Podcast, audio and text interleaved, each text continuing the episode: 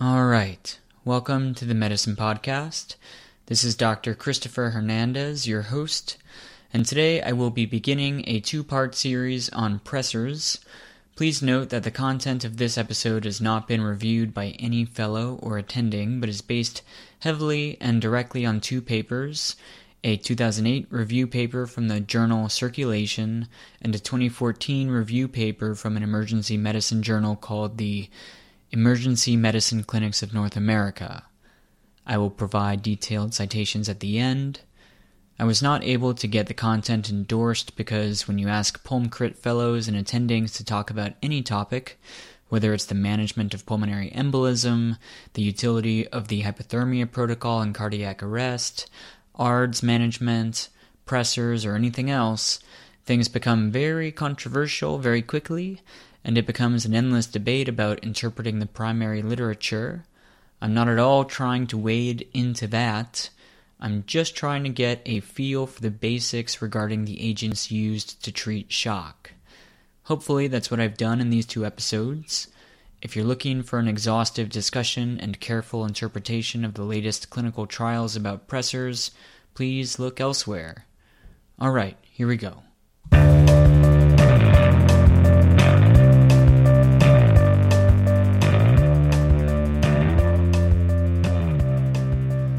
Okay, broadly speaking, to master vasopressors, the two things we need to understand are the types of shock and the types of agents we have available to treat shock.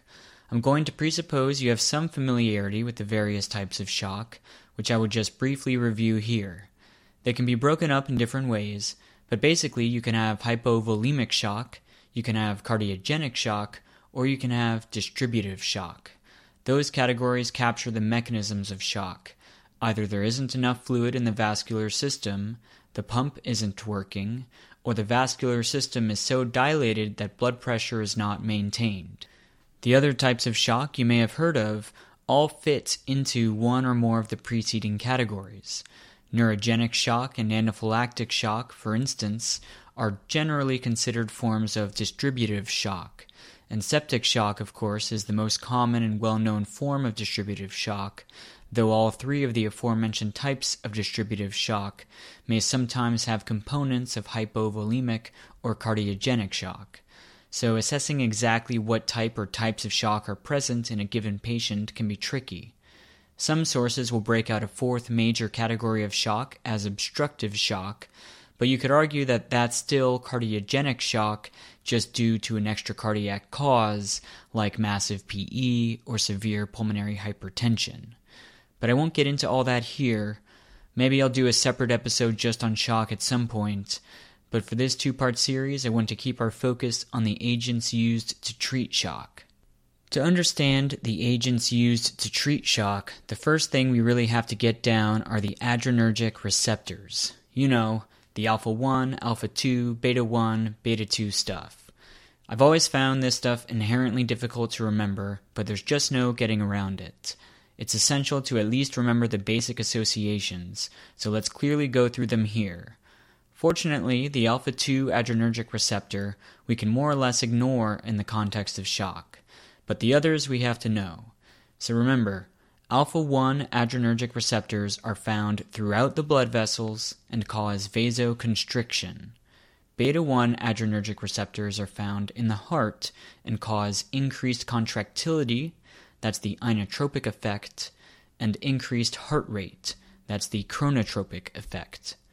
And finally, beta 2 adrenergic receptors cause vasodilation, which generally is not what we want in shock, and in fact is often the cause of shock, as we see in distributive shock. So again, alpha 1 equals vasoconstriction, beta 1 equals the heart, beta 2 equals vasodilation.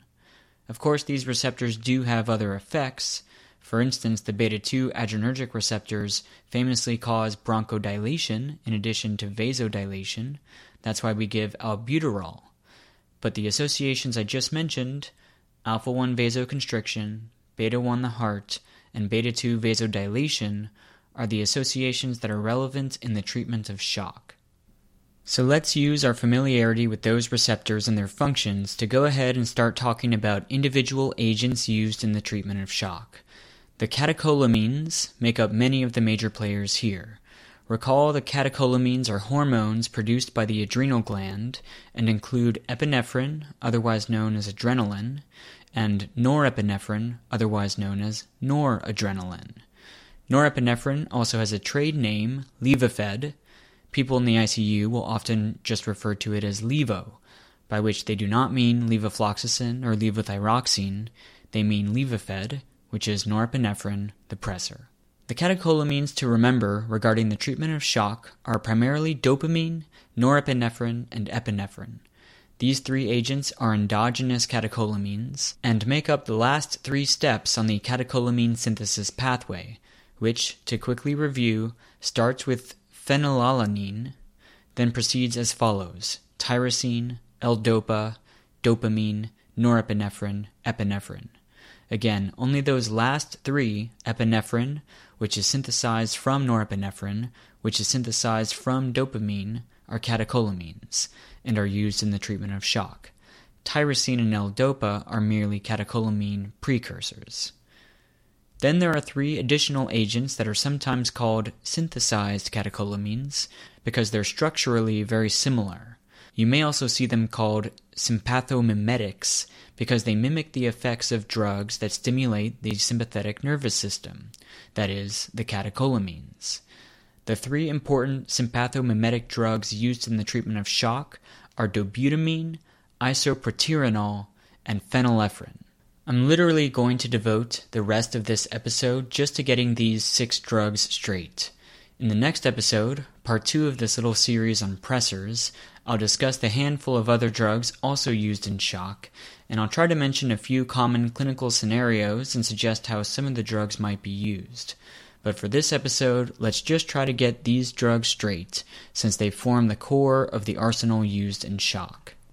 One way to think about these drugs is as existing on a spectrum ranging from predominantly alpha 1 stimulation to predominantly beta stimulation.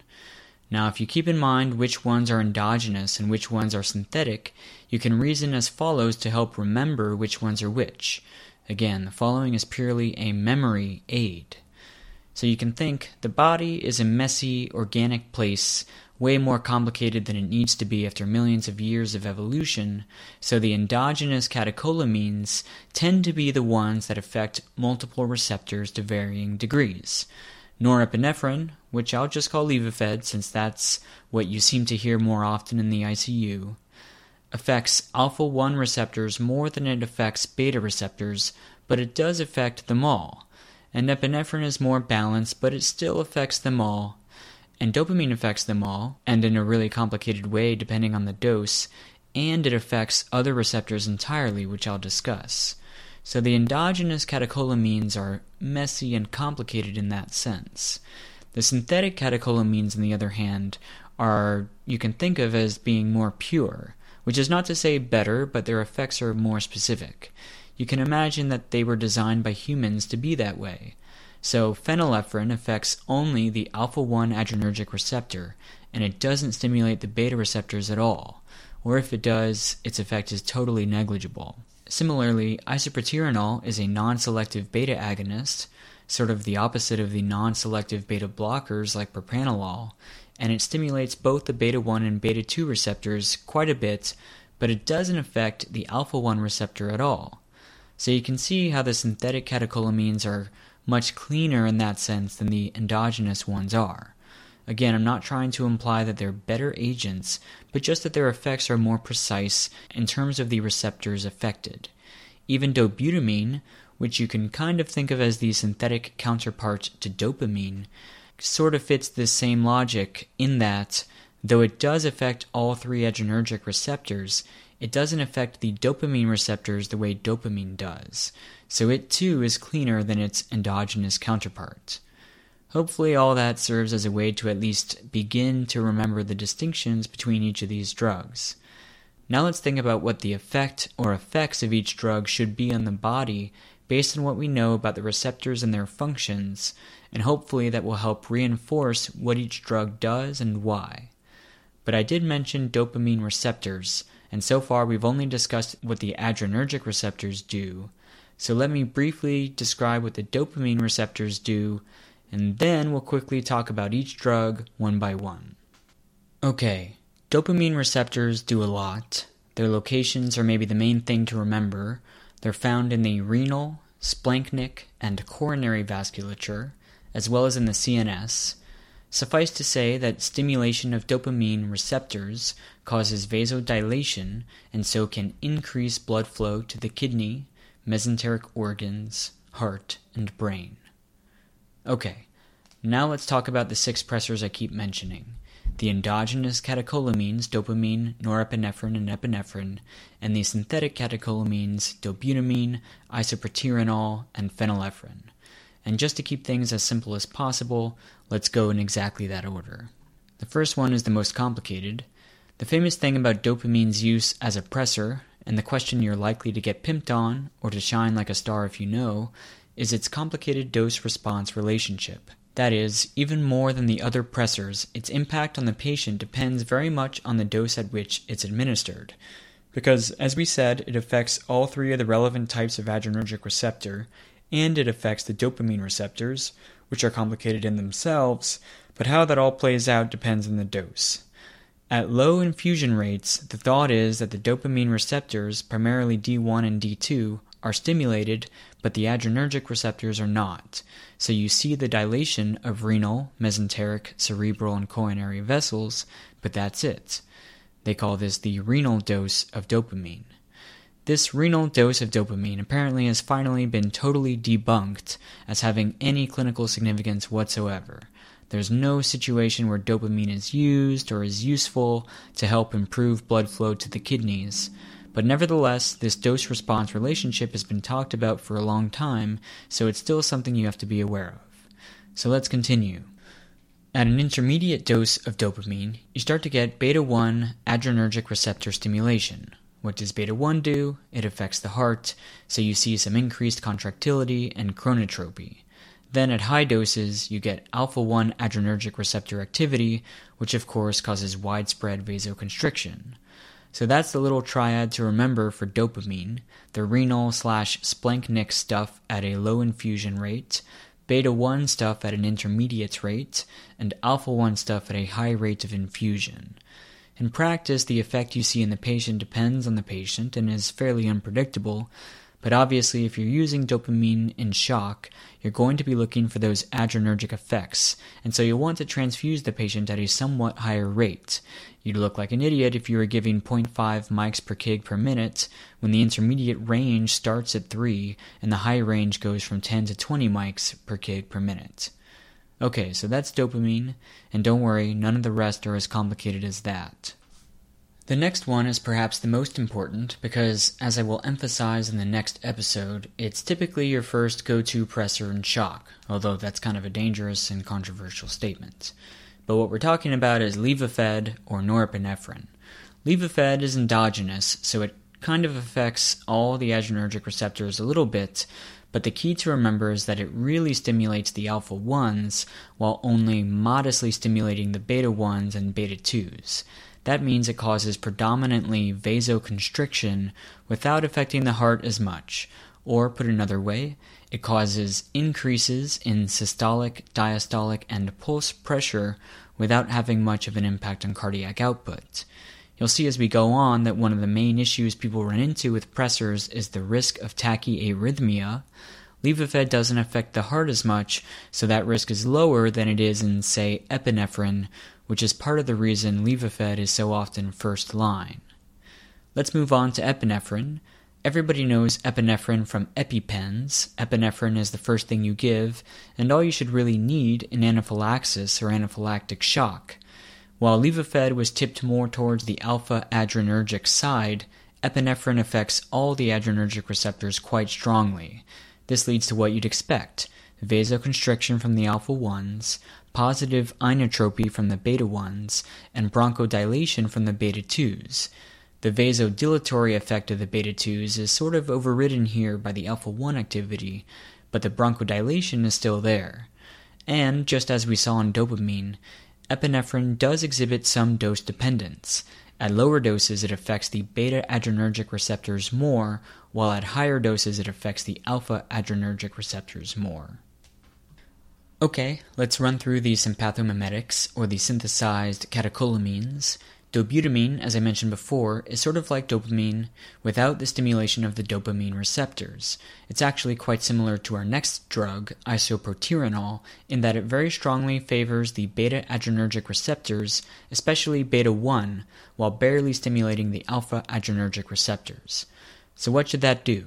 That should increase the inotropic and chronotropic activity of the heart primarily. This may increase myocardial oxygen consumption so much that it stresses the heart, which is why you may and you do see it given in pharmacologic stress tests. It is a very powerful stimulator of cardiac output. Isoproterenol, as I just mentioned, is similar, but even cleaner than dobutamine in that it doesn't affect the alpha adrenergic system at all, whereas dobutamine does, but very weakly. And lastly, there's phenylephrine, which is an interesting drug. It has pure alpha 1 adrenergic activity and no beta activity at all. This means it's sort of the ultimate vasoconstrictor, and that's how it's used. It rapidly increases SVR, or systemic vascular resistance, and so can be given in a bolus to correct sudden severe hypotension. You may recall that you should never take Viagra and nitrates at the same time because of the severe hypotension that can result. Well, if it does happen, phenylephrine is a great drug to correct that. It's also used to correct anesthesia or intubation induced hypotension, for example.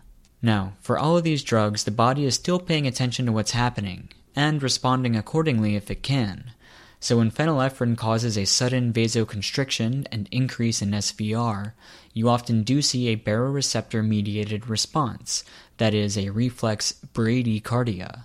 That's not phenylephrine having any direct effect on heart rate, that's just the body reacting to phenylephrine's effect on the vasculature. And the other drugs can lead to physiologic responses too, which is another reason why this whole topic is so complicated and difficult to master in clinical practice but at least we've got a grasp of the basic mechanisms of the catecholamines and their synthesized counterparts. In episode 2, we'll finish our discussion of agents and we'll briefly discuss some common disorders septic shock, post cardiac arrest, decompensated heart failure, etc., where they're used. As always, please feel free to email me with questions, feedback, or comments at themedicinepodcast at gmail.com.